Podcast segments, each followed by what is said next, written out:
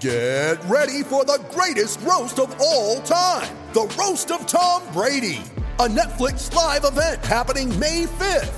Hosted by Kevin Hart, the seven time world champion gets his cleats held to the fire by famous friends and frenemies on an unforgettable night where everything is fair game. Tune in on May 5th at 5 p.m. Pacific time for the Roast of Tom Brady, live only on Netflix.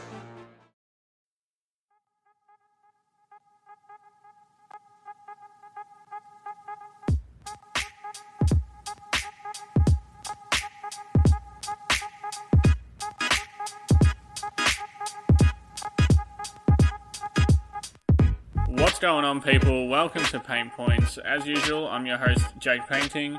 This podcast is proudly brought to you by the SB Nation Podcast Network and the Canis Hoopus family.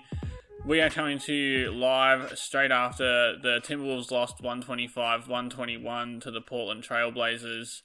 A tough game, and a game that I think reaffirmed that, that Minnesota are still a piece or two away from competing with these teams that are in the, the playoff hunt in the Western Conference. So instead of dwelling on the game, I think you know this game was, was similar to many other games this season where Minnesota just didn't have enough talent to pull it off.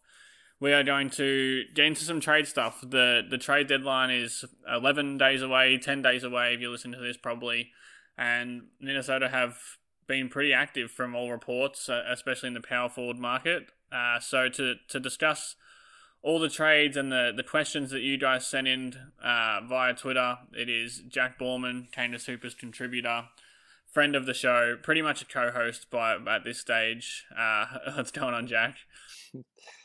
You know, I'm I'm pretty good.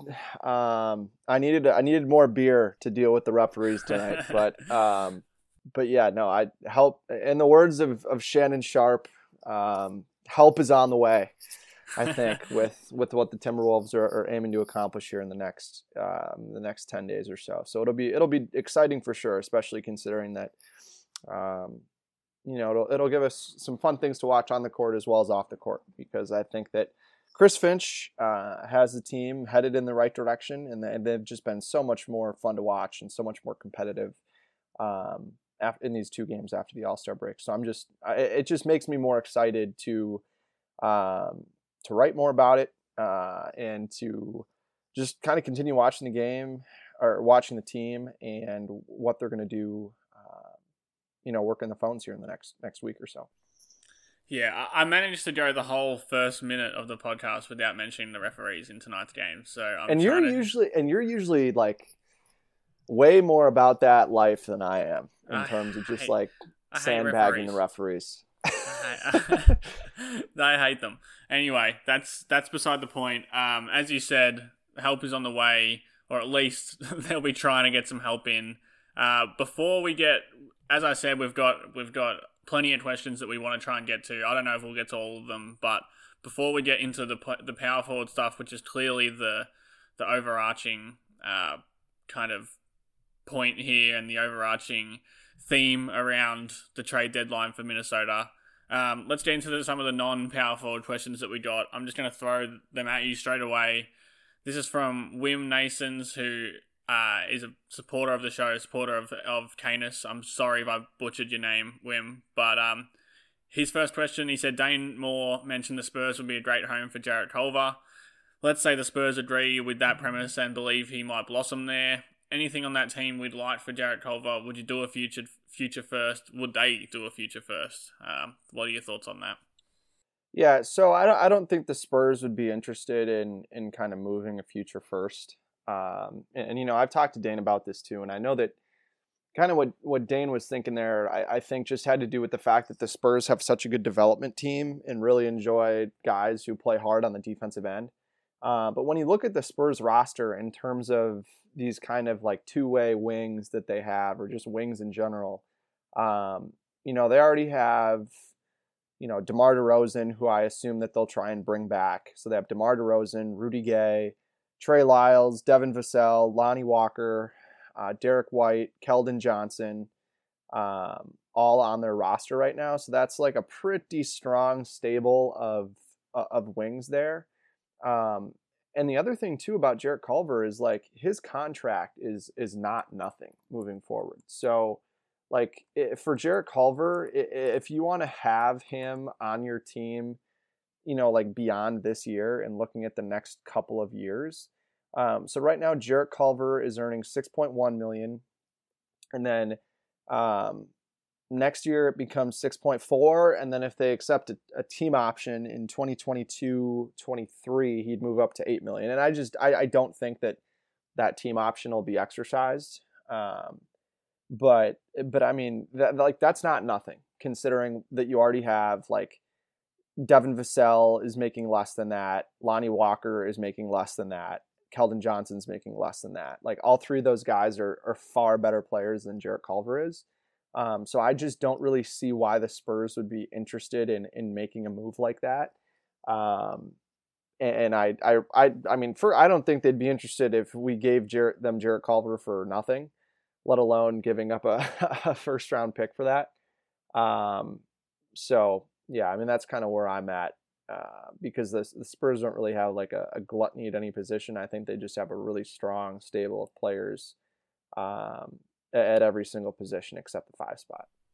Yeah, it's for Culver. It makes sense what Dane said that he would be a good fit there because they're notorious for for kind of getting the best out of players, and Pop is notorious for for doing really good things with those kind of pass, dribble, shoot uh, archetype players. But as you said, they, they don't need him. There's nothing that they should be willing to give up.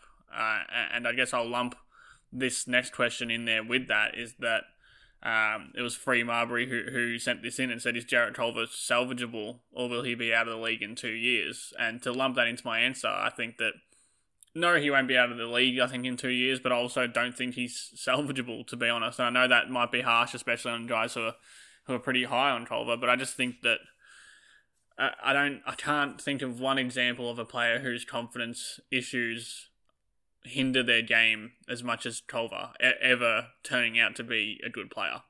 And right now, it's very likely that he doesn't get minutes on the worst team in the league.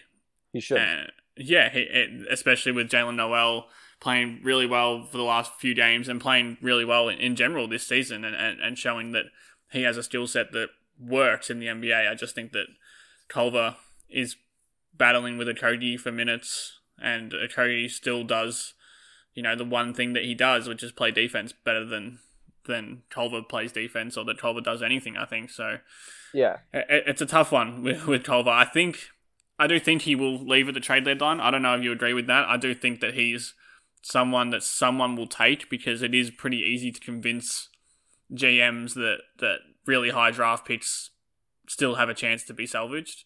Um, we've seen that over the years. You know, Stanley Johnson, Jahlil Okafor still on an NBA roster. These guys bounce around for a long time purely based off the their draft stock from however many years ago. So I don't think Jared Jarrett will be out of the league in two years, but I don't think he's long for the Timberwolves, and I don't think he's really long for, for someone who's going to, you know, live up to their draft hype or their draft position. Yeah, no, I, I, I definitely think that the Jarrett Culver will still be in the league, um, just because he gets after it on the defensive end. Um, yeah. And like you were saying about Okogie, like when Jarrett Culver comes back from this t- toe injury that he has, um, I mean, he he doesn't do anything good enough on offense to warrant time. Um, Especially so what, not in a Chris what, Finch offense where he clearly is prioritizing offense. Juancho Hernangomez and, played 24 minutes tonight, and that's because spacing and being able to shoot, at least theoretically, is you know chief in in Finch's system. He, he'd rather go after it offensively than than get you know minorly better on defense. Yeah, and the one other thing too is like, you know, think about what Finch did with Zion Williamson last year. He was the offensive coordinator for the Pelicans, and they did a lot of these screens where they'd have Zion in the corner, and they'd kind of do a curl screen for him, where Zion would then flat that you know he'd get a a um, you know a screen from somebody that was perpendicular, uh, or, or excuse me, that was parallel with the baseline and so then he would fly around that into the middle of the lane and curl around it and catch a pass from the opposite wing. and go in for a layup. And and we've seen Chris Finch try and do that for Jarrett Culver because he knows that Jarrett Culver's a good cutter and has good hands and you know is like a the idea of Culver finishing around the rim is better than he actually is finishing around the rim. And even with Finch trying to throw him bones doing that, like he still just looks like a shell of himself on offense.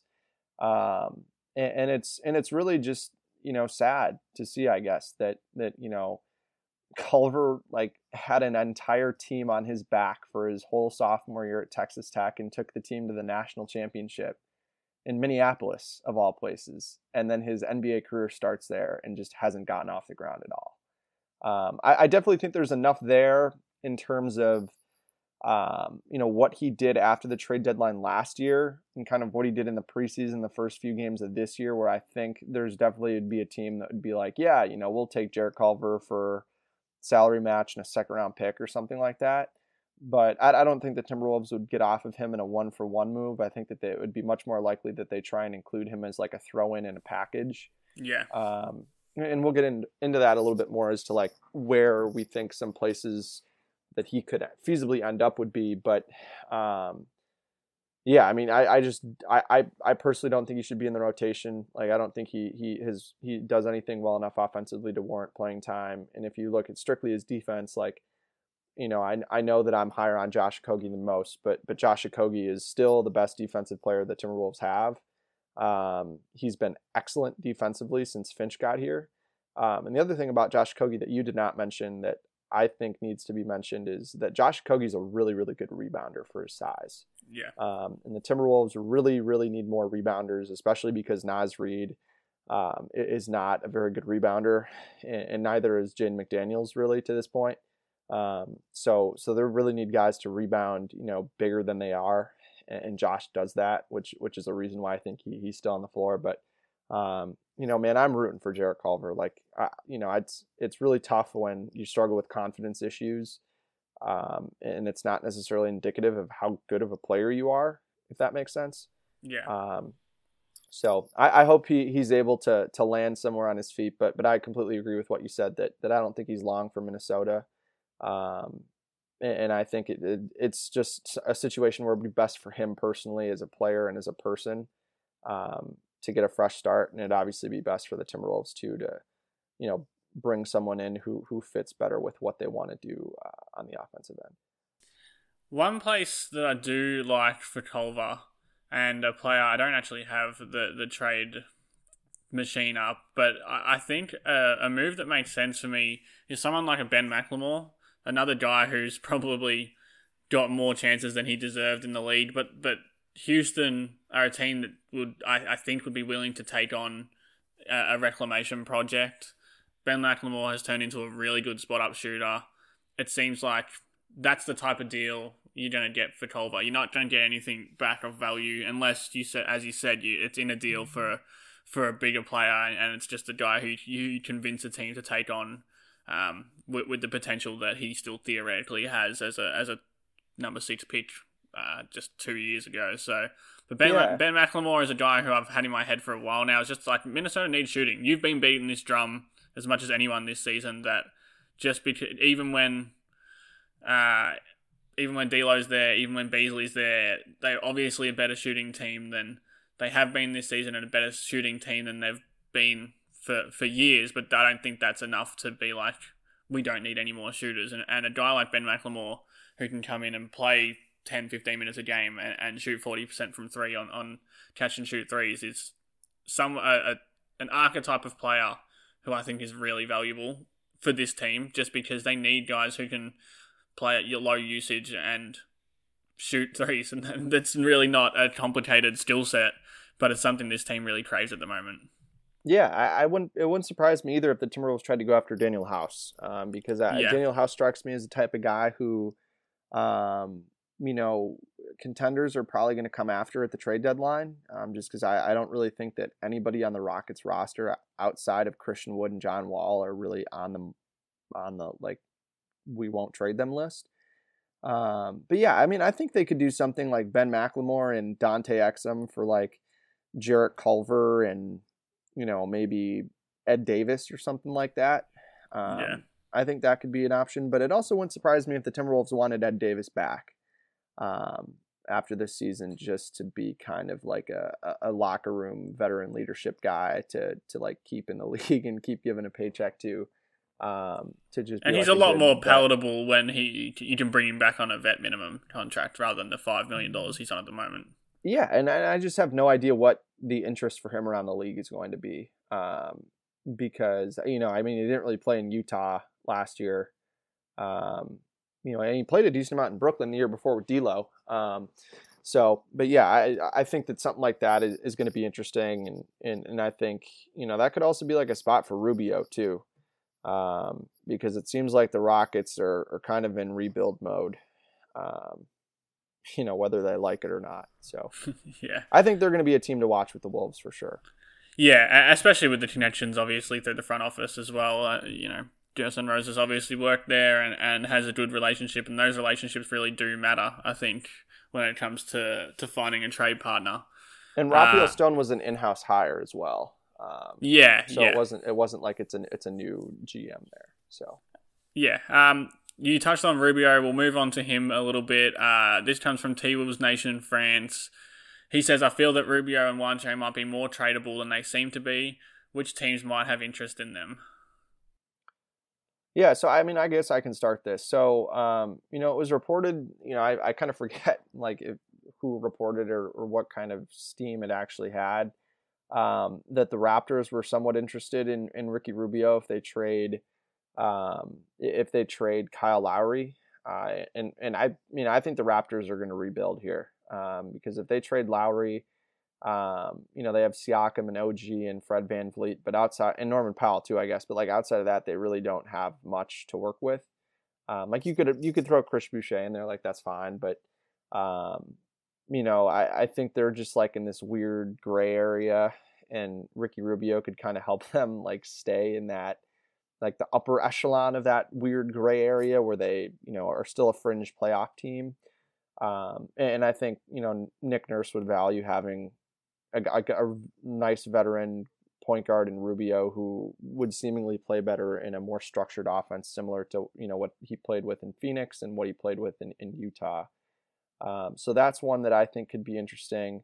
Um, I would also keep an eye on Detroit too for Rubio because it wouldn't surprise me if the Timberwolves end up having to dump Rubio somewhere or Rubio's included as salary in a three team trade, um, you know, it really would not surprise me at all if like, um, you know, a team who needed like the Sixers, for instance, will need money to help, you know, get Kyle Lowry there.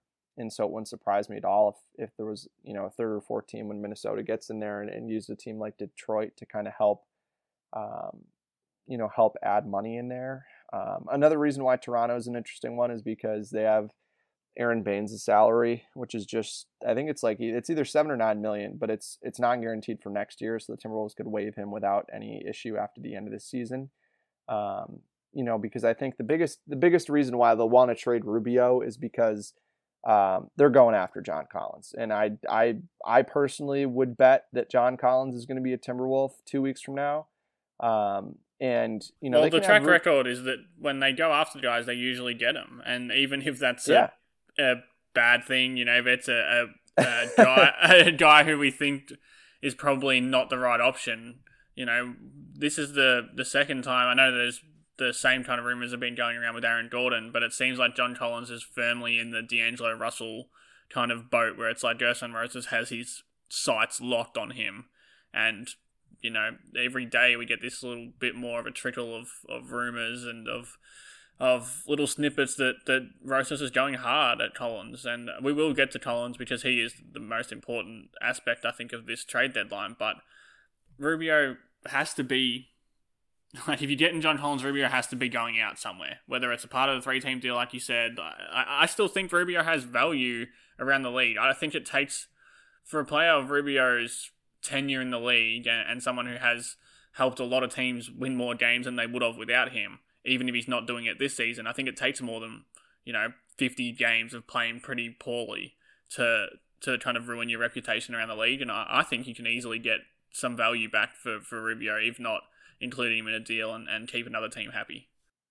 Yeah, and the one thing that I want to mention too about John Collins is he's only his salary is only 4.1 million for the rest like total for this season. So the Timberwolves He's a poison pill.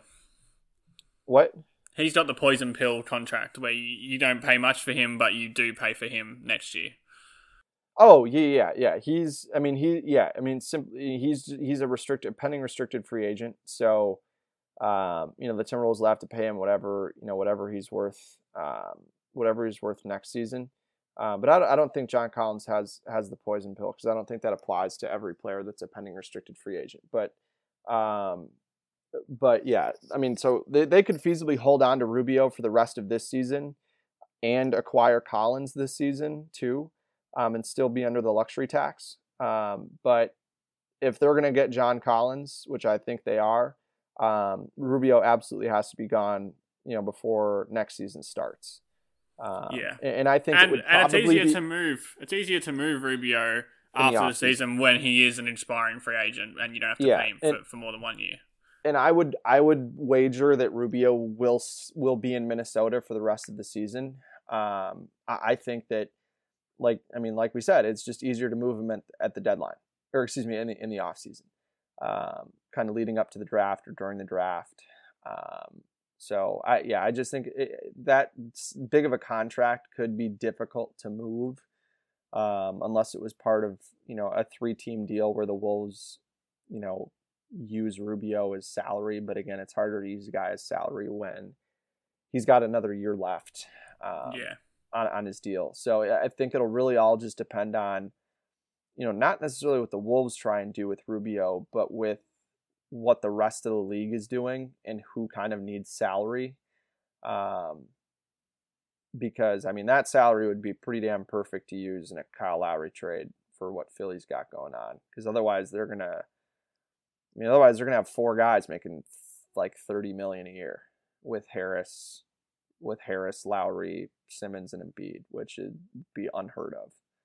Uh, so, so, you're you're the you're the trade machine expert. So is do you think there's something that gets that nets Philly, Lowry, and nets Minnesota Collins, you know, at, at the same time in a three team deal?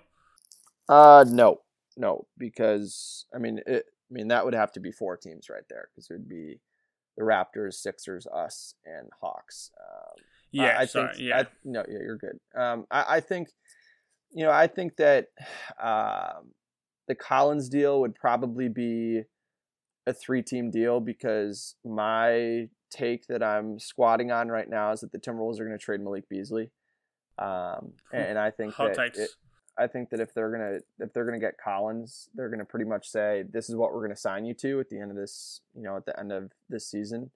Um, then and kind of let the cards play out as they will. But you know, especially with the emergence of Ant and Jaylen Nowell, like if, if you could swing for John Collins and get Cam Reddish back or Kevin Huerter back, um, so like Collins and one of Reddish or Huerter for Malik Beasley, um, I I would do that if I were the if I were the Timberwolves, and that would save you trading a first round pick um, to to get Collins, and and I think that a team with your top seven looking like you know D'Lo, Ant, um, McDaniel's, Collins, KAT, Huerter, Reddish, Nowell, um, Okogie. Like I, I think that that and then Naz. Like I think that that's a better looking ten guys than you know what they would have if they tried to hold on to if they tried to hold on to Beasley.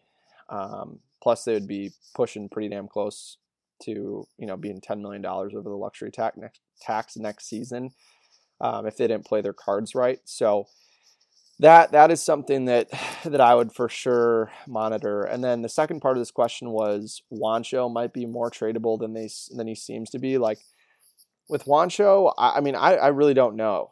Like I, I could see Juancho. Uh, really, the only purpose of him would be salary filler. I mean, I don't think there's yeah. any team in the league that is calling Minnesota saying, "What do you want for Juancho Hernangomez?" I, I think it's solely Juancho is going to be an asset that is the price of doing business for, you know, whatever salary number the Wolves are trying to get to in order to take back another player. Um, so, Yeah. but but I I- definitely think I definitely think that Juancho would be in, included in any type of um, trade with the Hawks, just because the Hawks are still really. If they trade Collins, they're really thin up front. They have like Capela, they have Capela, Gallinari, um, and then out, outside, and then Hunter, I guess, if you want to classify him as a four. But then outside of him, it's like they have Onyeka Okongwu, and that's pretty much it. Yeah, uh, I, I just want to rewind a little bit to the to the Beasley stuff, and Yeah. I agree with you that I think it's it's probably a, an unpopular take, but it's one that I do agree with you with. Is that if you if you can get back a shooter, be it Reddish or or Huerter. Obviously, Reddish has, has been a little bit underwhelming, but still a really good shooter, or a, decent shooter, and a really good defender as well, which which shouldn't go unnoticed. I think that it's it's harsh because Beasley has been really good this season for Minnesota. He's averaging twenty a game, but I think in a perfect world, he he isn't much more than a really good shooter, and that's probably underselling him a little bit for for what he I, I don't I don't think what he's is done though. this season. Obviously, like I said, putting up that twenty a game, but he he's a really good shooter, and he doesn't really do much else to help your team. He he's mediocre as a driver. He can hit a mid range shot. He's not a good defender.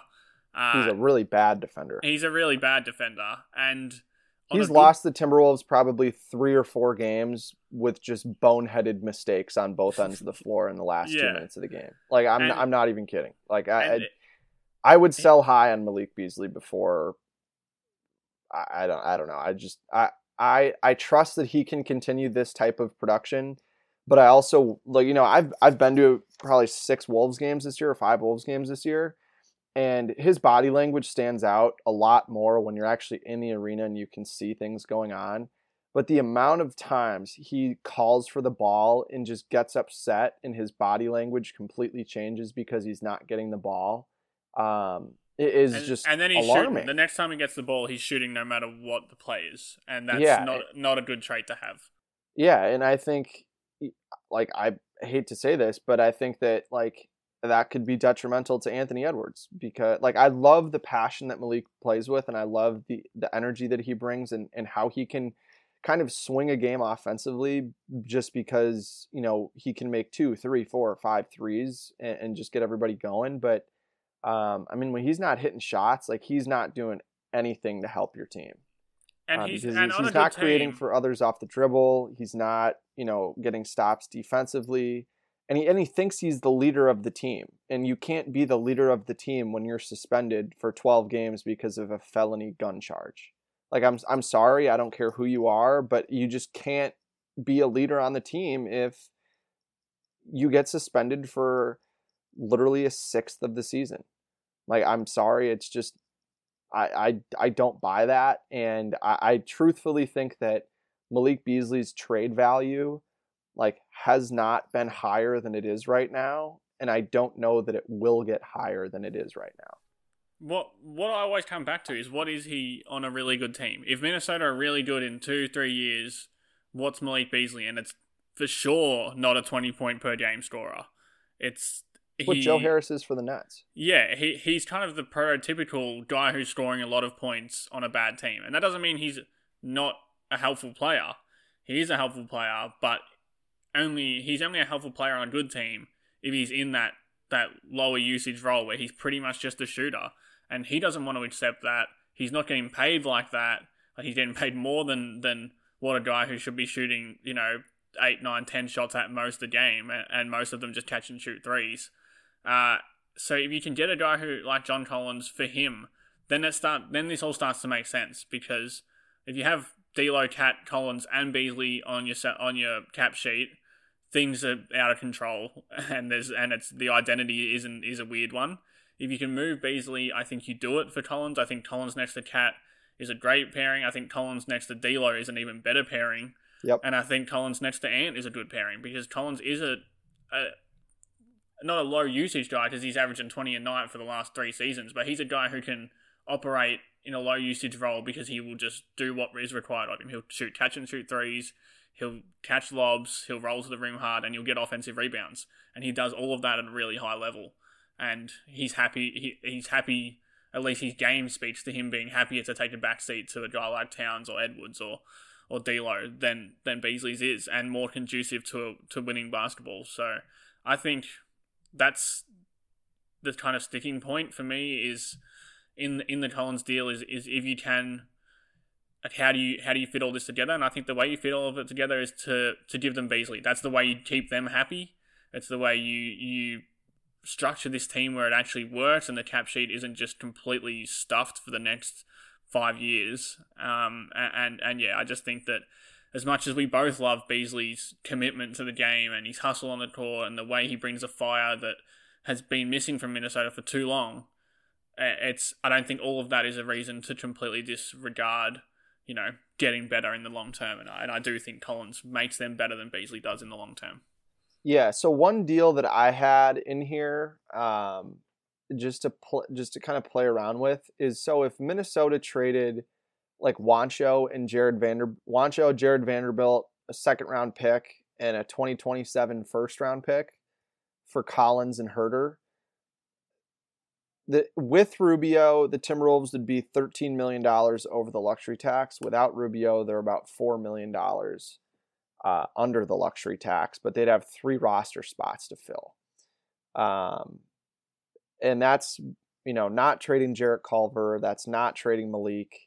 Um, and if you trade Malik and, and, you know, get those two guys back, you have a lot more flexibility to make more moves in the off season um, to to sign guys in free agency. Like you'd be you'd be you know pretty far over the the salary cap, but I mean you'd have enough space to almost you know I mean you to use a sizable amount of that mid level, um, or to just like take swings on guys. Um, you know, take the, these Rosas type bets. I mean, the, the, the bets that Rosas has taken um, have been like Jordan Bell, which didn't work out, Noah Vonleh, which didn't work out. But then other than that, he's taken, you know, Jaden McDaniels, Naz Reid, Jaylen Nowell, Jake Layman, which are four guys that have all worked out really well, in my opinion. And so I don't know. I, I think I'm in the pro trade Malik Beasley camp um, at this point. Like, I think just kind of going through it with you is kind of like tip me over the edge. But I, I just think that you can make such a more deep well-rounded team. And like if your starting five was, you know, D'Lo, Ant, uh, Josh Okogie, and then or Jake Layman, and then Collins and KAT, like that can be a playoff five in my opinion. Yeah. Yeah. Like especially with Chris Finch as the coach, because if this team is competing with, you know, the Blazers like they are, I mean, obviously it's like a really small sample size, but I mean, the way that he has these guys playing, and this without D'Lo and Malik, like just the style in which they're playing is so much more conducive to winning basketball. Um, so I don't know the the Rubio the Rubio and Malik situation is going to be real interesting to monitor. I think as they get down the stretch here. Yeah, yeah, I agree. Uh, sticking with Rubio and Edwards for, for a little bit longer. This comes from Poor Talk. They say how many, how much of an impact, if any, do you think Edwards' recent comments about Rubio have on the chances that Rubio is traded at the deadline? Uh, obviously, if you if you missed it, Ant said that Rubio was the best leader he's ever been around, um, and really heaped a lot of praise on him for his off-court stuff and how he's helped Ant kind of progress throughout the season. Um, I'll I'll say that I don't think it has much of anything to you know doesn't really mean that much for for the front office. I think they've proven time and time again that they're pretty ruthless when it comes to to trying to follow the plan, trying to follow the path that they have laid out. If they if they believe that Rubio isn't part of this roster in the future, which it seems fairly likely that is what they would believe if, if they're watching the same thing as us, uh, then I don't think that Anthony Edwards in his rookie season making a comment that, that Rubio is a really good friend of his and that, that is a really helpful guy to have in the locker room has much impact on Rubio getting traded. I just I just don't think that.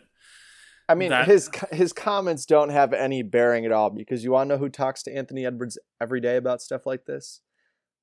Gersson Rosas. Like yeah. I, I guarantee you, like, I mean, it's not like Gersson found out how Ant feels through, you know, Zoom comments. Yeah. yeah. Um, and, and like that that was a huge reason why Rosas traded for uh, Rubio in the first place Um, yeah. and, and, so I, I, I, like I said, I don't think Rubio is going to get traded before the trade deadline this season. Um, but I, I think it's unfortunate because, uh, you know, Rubio's contract just keeps it impo- it just makes it impossible to keep him around. And and like I would like to keep Ricky Rubio around in like a kind of kind of like a Jake Layman contract where like you know, if he plays and plays well, great. If he doesn't play, then like that's not really a bad contract to have, like sitting on the bench that you can have for rotational minutes or, or have be like a matchup dependent role. Um, so but he's getting paid too much for that. Like yeah, and it's like one show, one show you like... can one show you can do that, and it's still kind of hard to swallow at seven million per. Uh, and he can be a guy who doesn't play for ten games and then you know plays one or two games in a row depending on matchups. But at seventeen million, it's just not tenable. Like that's someone you have to move. Yeah, and it's unfortunate that they can't like buy him out after this year and then like re-sign him to another contract. Like I think it would be sweet if Timberwolves like bottom out after the end of this year. They were like, all right, you know, it's 17 million. We'll pay you 14. You give us back 3 million and we'll sign you to like a three year, like $20 million deal or $21 million deal or something like that. Like, I think that would be great um, because then that's still like a really tradable contract to like a contender if they want, you know, an adult point guard to come and just kind of run offense for them, I guess. Um, but, but like, that's not going to happen.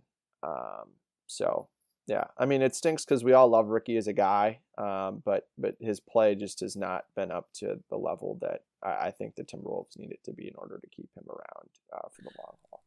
Yeah, yeah. Um, let's take a quick break and then we'll come back and we'll really dig deeper into the Collins stuff and, and Gordon and all the power forward questions that we got uh, today. So see you in a second. You ready? Showtime. On May 3rd, summer starts with the Fall Guy. What are do it later. Let's drink a spicy margarita. Make some bad decisions. Yes. Audiences are falling in love with the most entertaining film of the year. Fall guy. Fall guy. Fall guy. That's what the poster said. See Ryan Gosling and Emily Blunt in the movie critics say exists to make you happy. Trying to make it out? Because nope. I don't either. It's not what I'm into right now. What are you into? Talking. Yeah. the Fall Guy. Only in theaters May 3rd. Rated PG-13.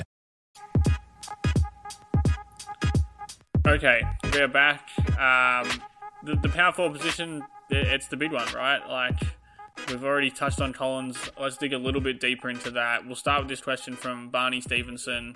He says, with the Hawks looking a bit desperate to get rid of Collins, is it worth just waiting it out until free agency? Obviously, we'd have to dump a lot of salary, but I think teams would take Rubio or Culver for nothing.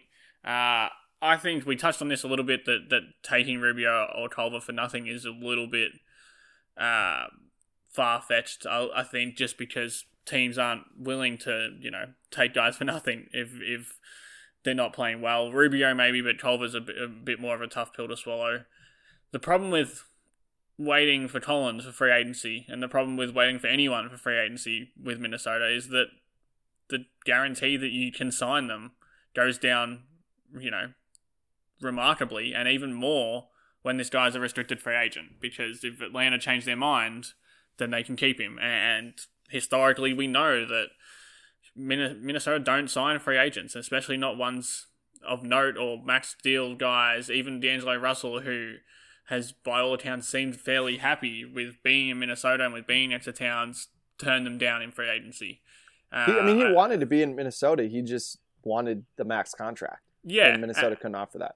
Yeah, it's and their cap sheet is still tough to, to offer that, you know, because you'd have to do a little bit of working around, you know, with other guys. Obviously, yeah, the salary dumping, the Rubio, the Culver, the Beasley, all that stuff would need to happen. It just makes more sense. It always makes more sense for Minnesota when acquiring star or semi-star players to to try and get them via trade.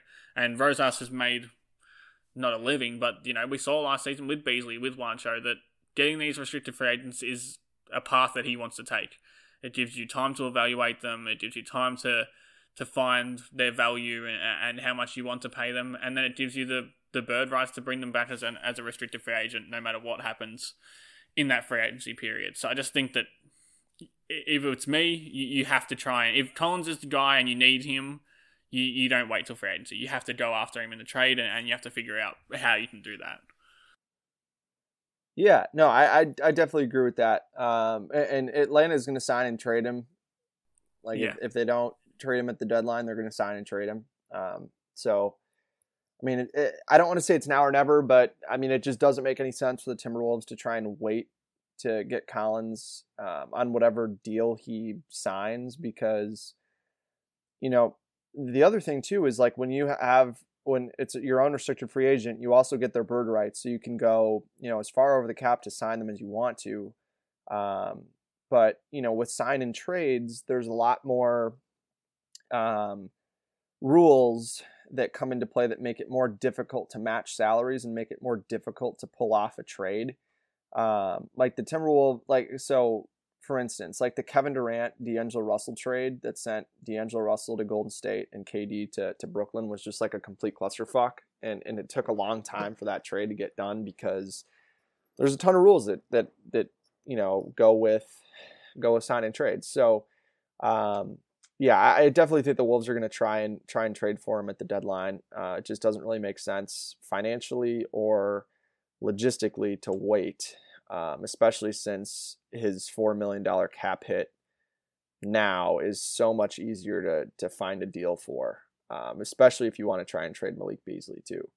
Um, the other thing I should note is that John Collins's trade value is a hell of a lot lower leading into restricted free agency than it is once he's actually a restricted free agent because the, the Hawks have no leverage right now as it stands because the Hawks would not be leaking that the Timberwolves are dying to have John Collins and for anybody who like is unfamiliar with how the leaking process works so basically teams have all of their sources um, or all of their kind of reporters that they're plugged in with that will you know leak out messages at the team's request um, so, for instance, Gersson Rosas is a Woj guy. Most teams are like you're either a Woj guy or you're a Shams guy.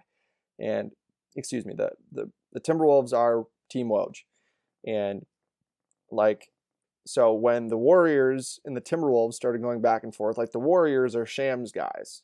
So Shams was leaking shit out for the Warriors, and Woj was leaking shit out for the Timberwolves. Is this battle to try and gain leverage? And the reason why the Timberwolves haven't leaked anything out about John Collins or the situation is because the Timberwolves probably have the upper hand in the situation because the Hawks probably aren't getting enough legitimate phone calls about John Collins. So they leaked out, oh, the Timberwolves are dying to have him, you know, in hopes that other teams will call them to try and drive the price up so they get more out of the Timberwolves for John Collins.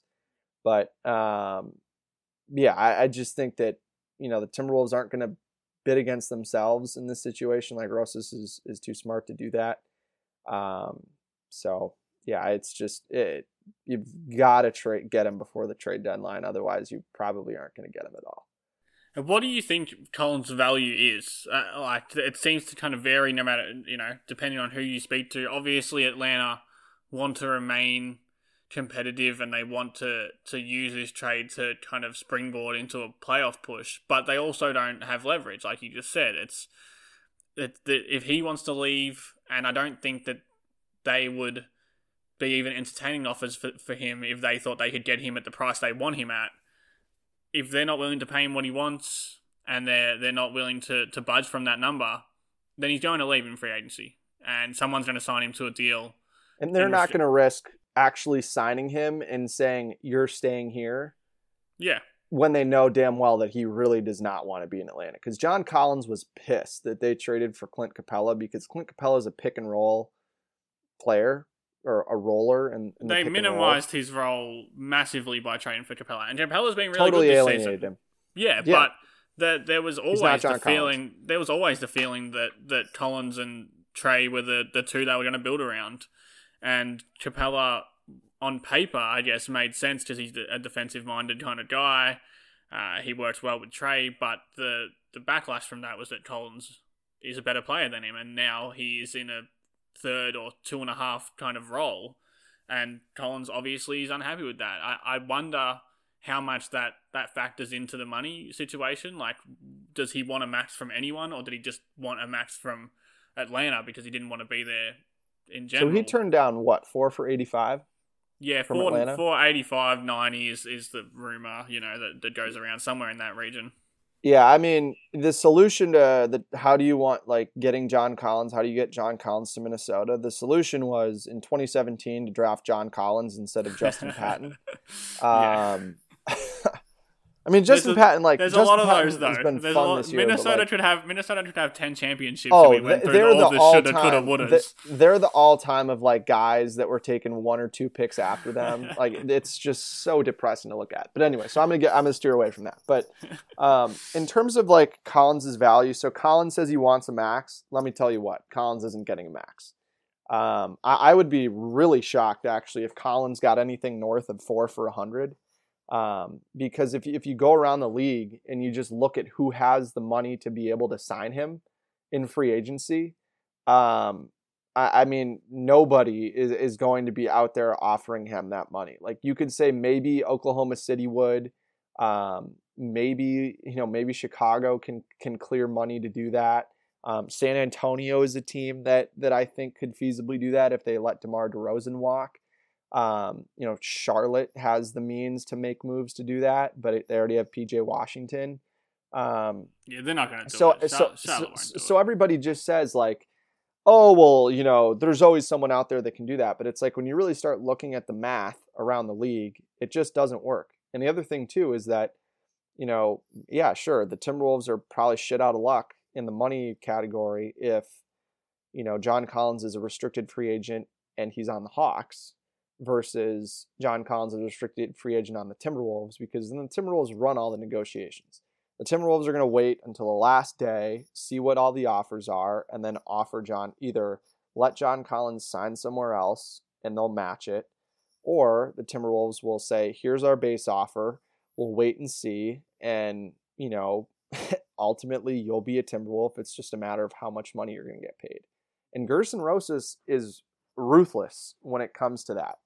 Like he, like with Jordan McLaughlin, you saw how long that situation played out, and he let that situation drag out as long as he possibly could, so that he would like get the most value on that contract. And and I would be, I, I you know, the number that I've been using in my salary cap kind of spreadsheets that I have is four for ninety five for Collins. Um, I think that that's you know pretty fair market rate for what he brings to the table, but also like, I mean, teams aren't going to pay John Collins thirty million dollars a year or twenty, you know, twenty seven million dollars a year. You know, considering that like he hasn't proven that he can carry an offense. Like I think that if you're getting paid that much money, you need to be able to like totally carry the offense or totally carry the defense. And John Collins is, is like he, last year averaged over he averaged 21 a game, you know, on on 58, you know, 40 80 shooting, which is awesome.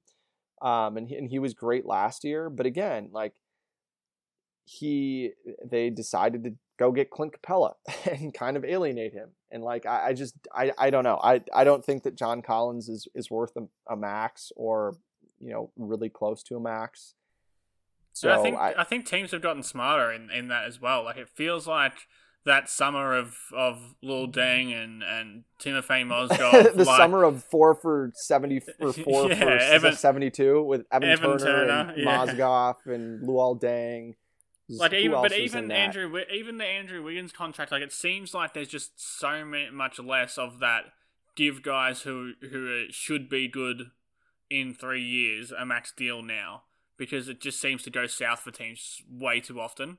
I just I don't see I, think it's very unlikely that a team would come in and give John Collins 110 million or 120 million over 4 years like it just seems like teams are smarter than that. Maybe that's just you know recency bias, and, and at any point anyone could could make that decision. But it just seems like the chances of you getting him for under hundred million overall is fairly high. And if you can move off Beasley and you can, or you can move off Rubio or both, it, it does make sense to me. I know I know that it's not the smartest way to build a team. You're not a contender straight away. You, you're in, you know, you're up against the the tax line a, pretty much a lot of the time that he's going to be here alongside Russell and Towns.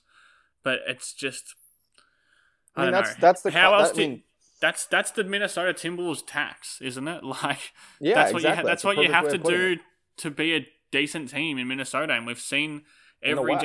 Every GM that comes through here tries to avoid doing those things, and they end up fifteenth in the West, fourteenth or twelfth or tenth, and it's never it's never as good as it could be. And even when it is, it, it goes south like the Jimmy Butler stuff. I just think that I know that doesn't seem too uh, aspirational from me, but I think if you can get yourself into the playoff picture with Towns, Collins, and and Russell, then you can start to you start to sign players on the fringes. Those players start to look at Minnesota as a destination rather than the Derrick Jones Jr. who who wrote an article about how good Minnesota's offer was to him and how friendly they were, but ultimately didn't sign there. It's you know, Jay, and JJ Redick did the same thing too Yeah. last summer.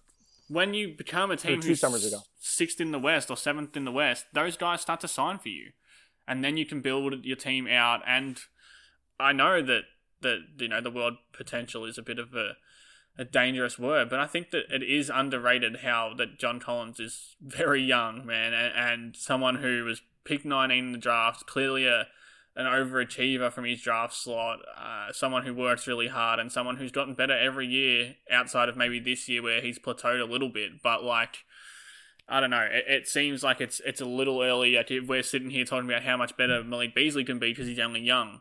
John Collins has infinitely more potential than, than Beasley, in my opinion. And if you I can think he's get already someone, better than Beasley. yeah, oh, A for sure. better than Beasley.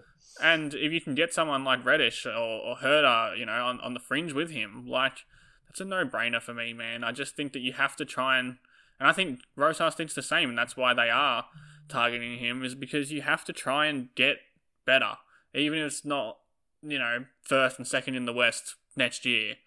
This team isn't going anywhere right now. At this rate, Towns is gone by next season, uh, you know, or, or the, you know, the free agency I, period. I would slow your roll on that. But at, if they if they last again next season and they and they don't get Cade Cunningham this year or, or Why Evan by next season implies that it's like before next season. Oh no, I mean by By the end of next By season. the end Yeah, of next I- season. okay, sorry, I- yeah, yeah. sorry, No, I I, I agree with miss. I misspoke that. But yeah, like at this rate, it's it's all just gonna go south, even you know more south than it is right now. And to stop that, you have to show Towns, you have to show D'Lo, you have to show the the world that you're that you're trying to win games. And that doesn't need to be 65 games, but if you can win 45, that is infinitely, you know, better than what it is right now. Yeah, no, I, I think that we we covered that pretty good. Um, you know, I I definitely think that like, and, and it's not a situation where it's like the idea of Collins is better than Collins. Like John Collins is a really really good player. Anyone think you speak John to, Col- any any Atlanta, you know, writer, beat guy, supporter, fan that you speak to, are all very high on John Collins. They don't want to pay him the max either, but no one does. But they, like everyone who watches him every night, will tell you that he is a very very good player. That He's not. The idea of him is certainly not better than what he is.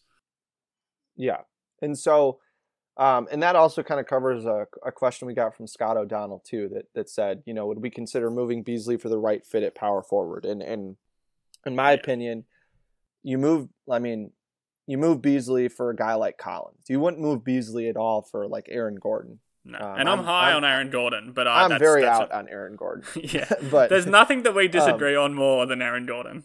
I know, and- and it's it's just kind of funny that like usually we see pretty pretty eye to eye about stuff, but just like not Aaron Gordon. Let me say this: the idea of Collins, or excuse me, John Collins is a lot better than the idea of John. Like the reality of John Collins is not a whole lot different from the idea of John Collins. Whereas, like I think the idea of Aaron Gordon, in my opinion, is a lot different than like what Aaron Gordon actually is. Yeah, and and and that's meant to be a compliment to John Collins that he's like legitimately really good, and you wouldn't need to worry about like, oh well, I think John Collins would take the next step if he went to Minnesota, whereas like that's what people would say about Aaron Gordon. Like John Collins has already proven like last year, for instance, like so just to run through, John Collins averaged 21 and a half points, 10 rebounds, a block and a half, while shooting 58% from the floor, 40% from three on three and a half attempts, and he shot 80% from the line on four free throws a game. yeah. Like the, At- not in his not- age tw- in his age 22 season. like that's not far from Karl-Anthony Towns' numbers. Like we know from watching that that Towns is a better player, but like there's very few guys who can give you twenty and ten, be a really good three point shooter, and at least block some shots, if not you know be a great defender, but at least be a guy who can who can block a few shots here and there.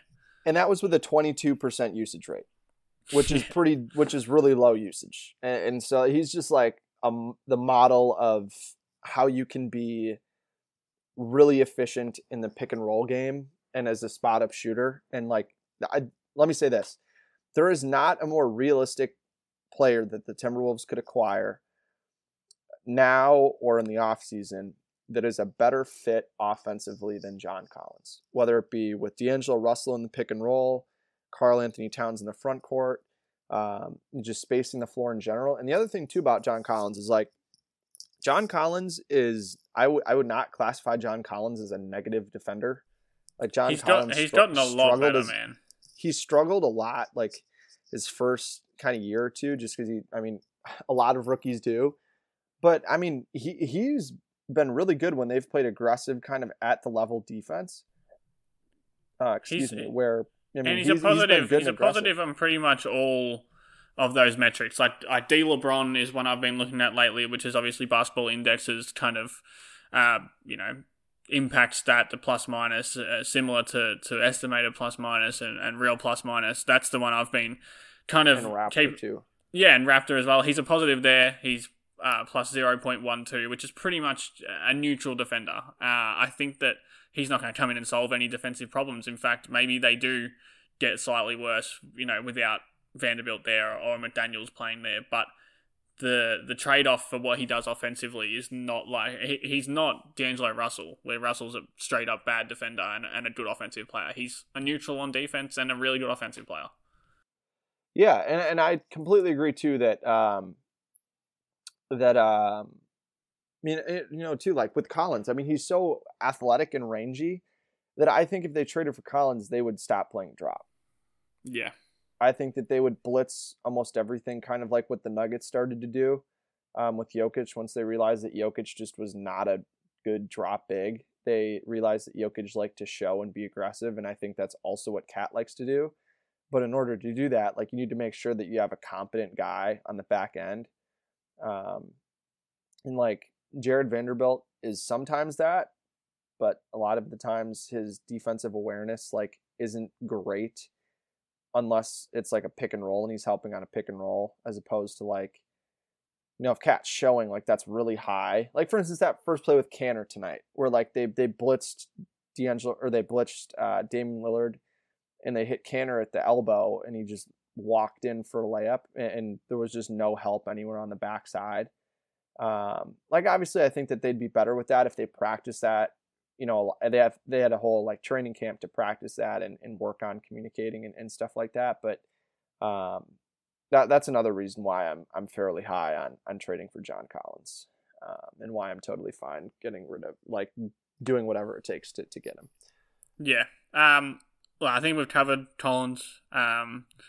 That he he's the one to keep an eye on, right? Like he's the one that I think is is most realistic. The other one is is Gordon, and this comes from Jake uh, at JV Swaps. He said if Rubio's moved in a deal for a power forward, be it Collins, Gordon, etc., which other veteran or veterans would you like to see in, and come in to, to mentor the, the T Pups? Uh, is there anyone you, you have in mind? Do you think they need that veteran presence? Like, is it something they need to go and f- acquire without Rubio, or is it something that you kind of just hope that, that Towns and, and Russell and, and stuff can take over a little bit of that mantle? Yeah, so something that, that Britt Robson brought up on, on Dane's podcast on the last time they, they spoke was that there's kind of this like big brother, like both KAT and D'Lo think that they're each other's big brother, and that there's not like a defined hierarchy between the two of them. And I think that that's that could kind of become an issue if they didn't have any other veterans. Like last year they had James Johnson and like D'Lo and KAT both love James Johnson, and this year they have Rubio and like you know, I think Rubio and, and Russell had a really good relationship at the at the start of the year, and I think it's gotten worse as the season's gone on. But obviously, Rubio and KAT are still super tight, um, and they have Ed Davis too. Like I, I think that that D'Lo loves Ed Davis, um, And so as it relates to like other vet guys around the league, like I'm not going to sit here and pretend that I know like what vet guys are, are available other than like PJ Tucker, I guess, but he I know that he wants to go play for a contender. Um a- and I think that a lot of that might just have to come from within because I don't think that you make a trade at the deadline for a guy just so he can come in and be a leader like midway through the season if he's not going to stay, you know, two, three years down the line. Um, so I, I mean, we'll see what happens, but um, yeah, I, I don't necessarily know of, of any off the top of my head, but but I, I, will say that I I don't think Rubio is going to get traded for a power forward. Um, I, I think that that would be a, a- different type of deal. Um, you know, kind of like I laid out where they try and help another team make a deal. Um, and they can get like a late first round pick out of it or, um, you know, a bunch of seconds or something like, or, or an interesting young player that they could kind of throw at the end of the bench and try and start developing. Um, so yeah, do, I mean, do you have any off the top of your head? Just maybe like looking through rosters or something like that?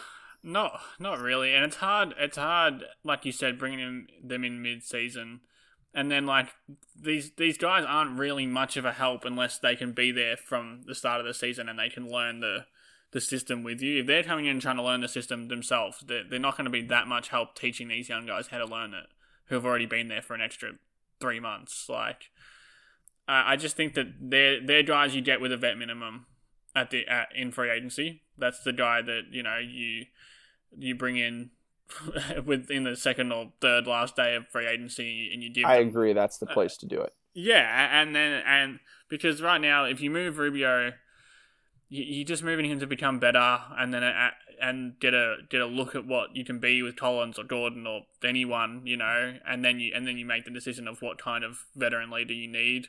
It's not ideal. Ideally, you'd have all these vet leaders who who can help your team, but I think that it's it's it's tough because you, you have the Ed Davis types, and you've already got one of them, obviously, in Davis.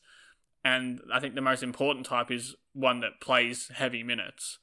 Uh, Like a, Robert leader- Covington is kind of like the, per- Yeah. the perfect example, I guess, of that yeah, type of well, guy. we saw Rocho giving Anthony Edwards advice tonight, up two with like three minutes left. Like he is, he is He's so a awesome, great dude. man. He's Yeah. so awesome. Like, I, it's off the top of my head, that's a hard question to answer. To be honest, I, I just don't know what veterans you can bring in because I think that yeah, like I said, the ideal veteran is someone who also plays and impacts winning, and there's just not many of those that you can just go out and get. Like, and uh, you know, even guys like Aaron Gordon who have been the lead for a while, like uh, he's not considered a, a leader or a veteran, uh, someone who's going to come in and teach the young guys what to do. Just and either is Collins, they're more just guys who are going to inject a little bit of talent into the into the lineup. So not very helpful from us, but, but I think it's just the answer is that it's it's not easy to find those. It's guys. just kind of the reality of the situation. Um, One guy, one of the, one guy I think is is Larry Nance, who we should get to this last question, on, that question on Nance that we have. Yeah. is I think he's a, a pretty good, you know, vet leader. Um, Joe Silby, he, he said the same thing. He said, "What's the best realistic deal for Nance? He'd be my ch- my top choice for power forward. He's got low contract. He's got the vet leadership skills. over Collins. Uh, yeah, well, that's that was his his best realistic deal. He he'd be his top choice. He said it's okay to give fewer minutes and keep developing guys like McDaniels, Naz, etc. Which all makes sense, except that I think that Co- Collins is a better player and adds more talent to your team. I, I but wasn't I- looking at the question, so I thought you were saying that that, he, Oh that no, Nance no, was no. your top I, choice. I do, I do like yeah. Collins, but um, I think that everything he, everything Joe says is very true. Like Larry Nance would be a really good fit on this team because he's just like the kind of perfect low usage, high energy defensive guy. Still hits threes. You can give those min- minutes to McDaniels and, and anyone else that you want to try and develop, and, and still keep Nance there, who helps you win. I think Ant would love Larry Nance and vice Yeah. versa. Like I think those two would have just a hell of a time together. like so Larry Nance, if you don't know, um, coined the name Sexland as like the nickname of the Cavs because of like Cleve like Colin Sexton in Cleveland, but also Darius like Colin Sexton and Darius Garland. That was like the nickname for their backcourt. And they've just like adopted the nickname as like Sexland for their entire team. Um and, and that was all Larry Nance is doing. um, but yeah, I mean, the, the big thing about Larry Nance is, is Larry Nance's contract is, is much lower and more palatable than any of the three, being Gordon, Collins, and Nance. Assume, I mean, when you factor in like what Collins's contract is going to be, you know, next year and the next three years after that. The so thing Larry though, Nance, the thing though with. Nance is that Nance, I feel like he's also harder to get or less likely that the team want to move him. Like, correct. that's what I've always thought is that he's more palatable. His contract's less. You don't have to give up as much to get him salary wise. But like Cleveland don't want to part with him.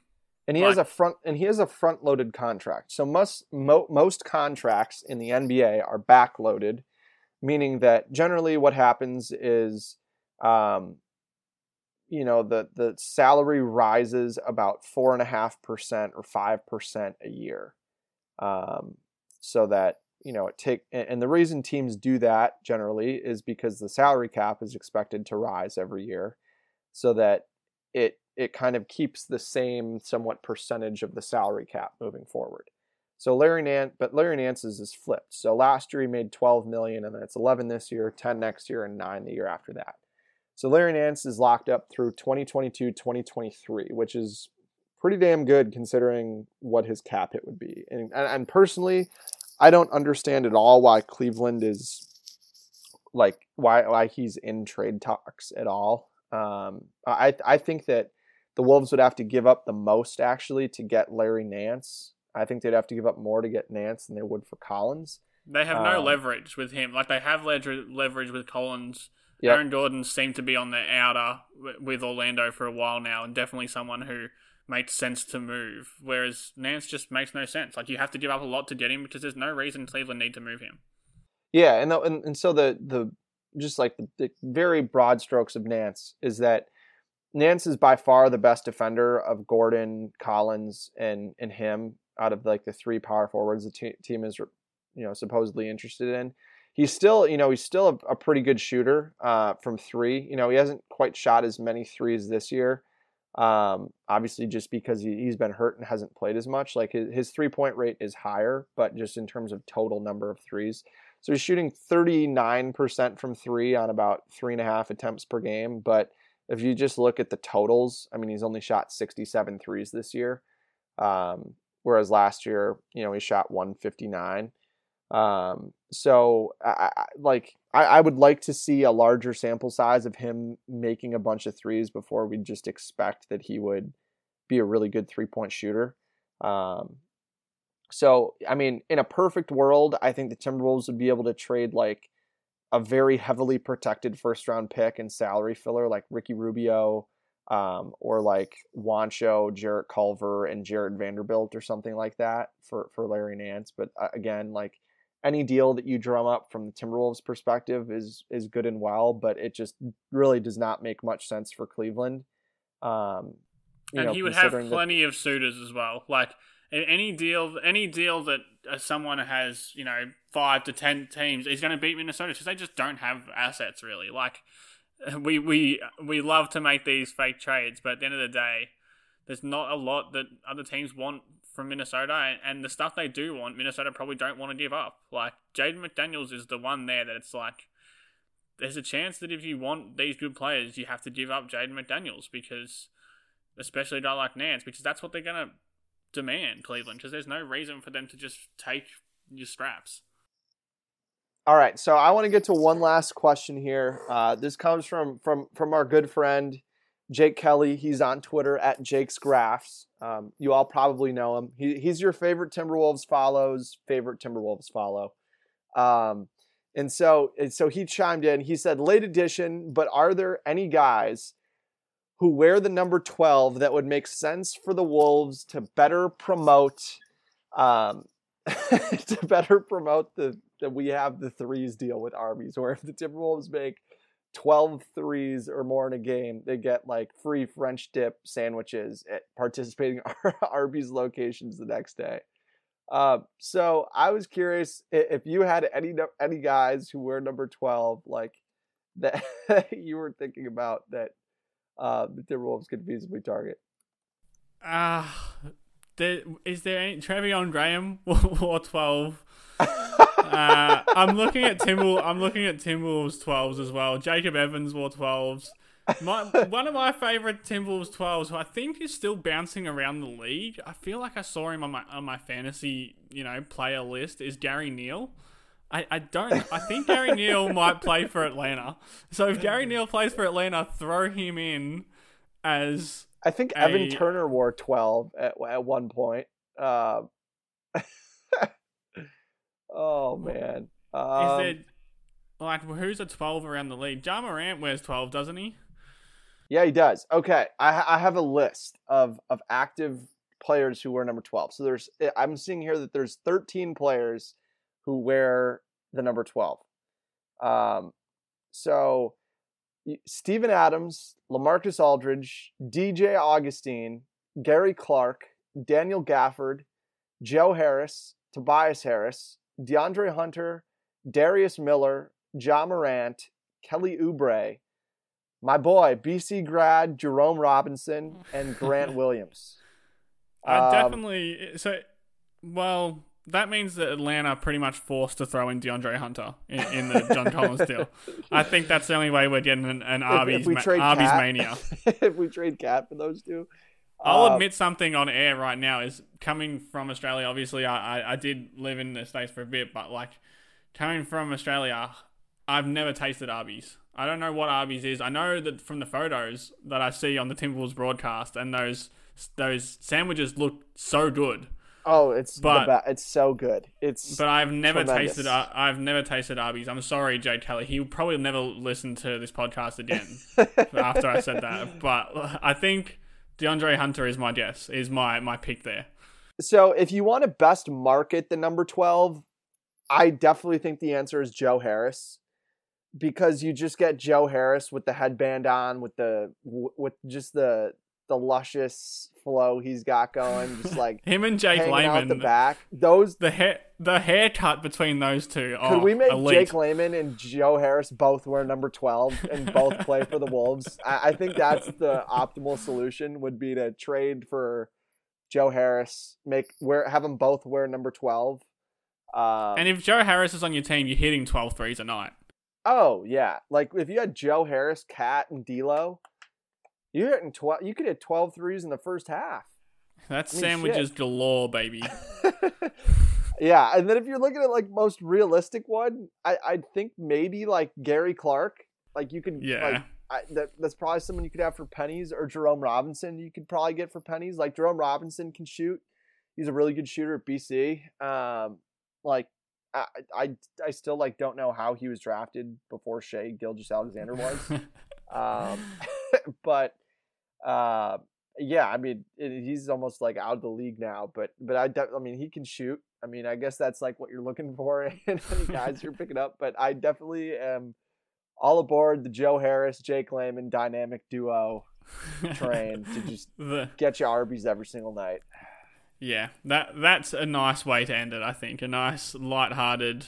You know, it's made me hungry too. I'm gonna go make myself a sandwich as soon as we we finish here because now I'm hungry. Yeah, no, I th- I definitely think though that in in the next you know ten days, nine days, eleven days, whatever it is when you're listening to this, um, you know that the Timberwolves are going to look different, and Yeah, yeah. I think that ultimately they're going to get better, um, and and and they're going to be more fun. Like I, I honestly do think that John Collins is is going to be a Timberwolf, and I'm not saying that just to like drink the Kool Aid. um, you know, I'm saying that just because I don't think the Timberwolves are really going to have a ton of competition.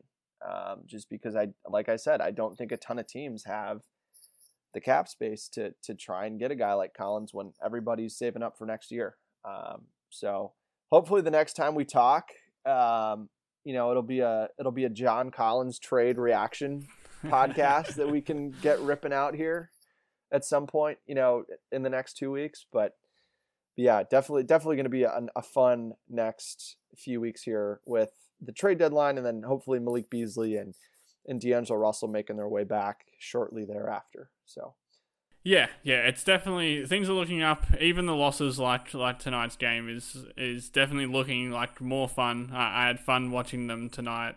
Uh, apart from the referees. Sorry, I, was, I wasn't meant to bring that up again, but um, I, Same I, I do think night, baby. I do think that this team is um is is looking fun and you can see the the potential is there and I think Finch is doing a good job and we didn't even discuss anything to do with the fact that they still could get a top three pick and that would change everything I think as well. So as you Yeah. said, hopefully hopefully next time we're we're talking about trades and, and we're talking about more wins like the the Pelicans game a few nights ago and um yeah, I guess I'll, I'll catch you next time when that does happen, Jack. Yeah, that sounds great. And I'll have more on the trade deadline stuff. Um, you know, I haven't Yeah. decided yet. No, I've got, I've got for sure one more part coming. Um, uh, that'll probably drop Monday. Uh, for people in the United States that are listening to this, it'll probably drop Monday morning. But, um, yeah, and then I might have another part that drops later in the week. I haven't quite decided what the what I want the timing for, for it to be or how it, how exactly it's going to shake out. But but yeah, I'll have I'll have two more pieces probably coming on the trade deadline before before we get there. So so keep an eye out for that um, on Yeah, CanisHoopus.com. yeah, definitely um, tune into Canis Jack. If you don't know by now, if you're listening to this and you don't know what Jack does, I don't know what is wrong with you, but Jack does awesome work at uh, and the trade deadline stuff is always really good. He is the the resident expert on on trades, and um, yeah, definitely definitely keep your eyes peeled there. And uh, I'll see all you guys next week. And yeah, Jack, thanks again for coming on. Always a pleasure, man. Absolutely, man. Good to be with you.